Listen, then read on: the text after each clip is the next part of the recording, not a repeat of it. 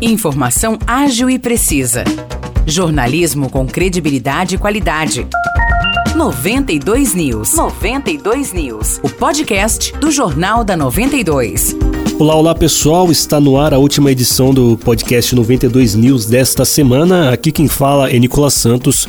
Estou acompanhado mais uma vez de Maurice Projan. Tudo bem, Maurice? Tudo certo, Nicolas? Vamos lá para os destaques desta sexta-feira. Um homem de 40 anos foi preso em flagrante em São João da Boa Vista por estar dirigindo um carro roubado e também com os sinais de identificação adulterados, conhecido como carro dublê. Essa prisão foi feita na última quarta-feira no bairro Jardim São Paulo. Pois é, Maurice, ao ser realizada a vistoria veicular em uma concessionária, foi constatado que o chassi, os números de motor e as etiquetas destrutivas estavam adulterados. A polícia levantou mais informações e descobriu que o veículo era produto de roubo na cidade de Diadema, na Grande São Paulo. O motorista foi preso em flagrante e permanece à disposição da justiça. E São João da Boa Vista tem uma nova empresa de coleta de lixo e varrição é a Plural Serviços Técnicos. A prefeitura informou que a nova empresa contratada para realizar o serviço iniciou as atividades ontem e a coleta será realizada no período da noite. E vale destacar que o contrato com a antiga empresa responsável pelo serviço terminou na última terça-feira. Por esse motivo, a coleta de lixo não foi realizada em alguns bairros na última quarta-feira. E atenção motorista de São João, a zona azul vai ter mudanças a partir de amanhã. A fiscalização do tempo que os veículos ficam estacionados em cada vaga vai ser feita exclusivamente por um carro que é equipado com câmeras e leitores de placa. Dessa forma, não vão ser mais colocadas as notificações em papel que eram deixadas no para-brisa dos veículos.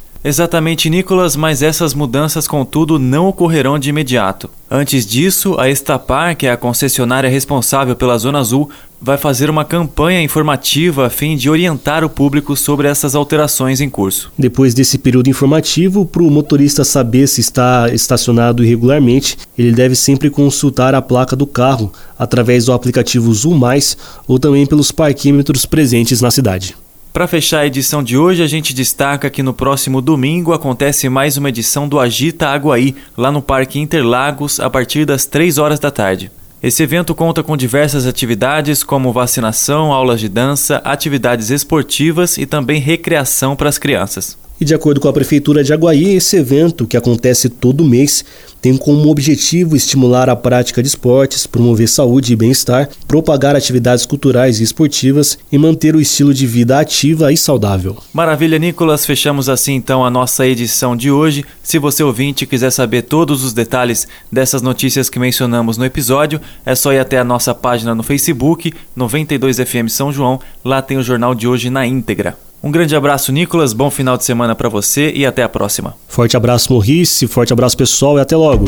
Para mais notícias de São João da Boa Vista e região, acesse 92fm São João.com.br ou siga 92fm São João nas redes sociais.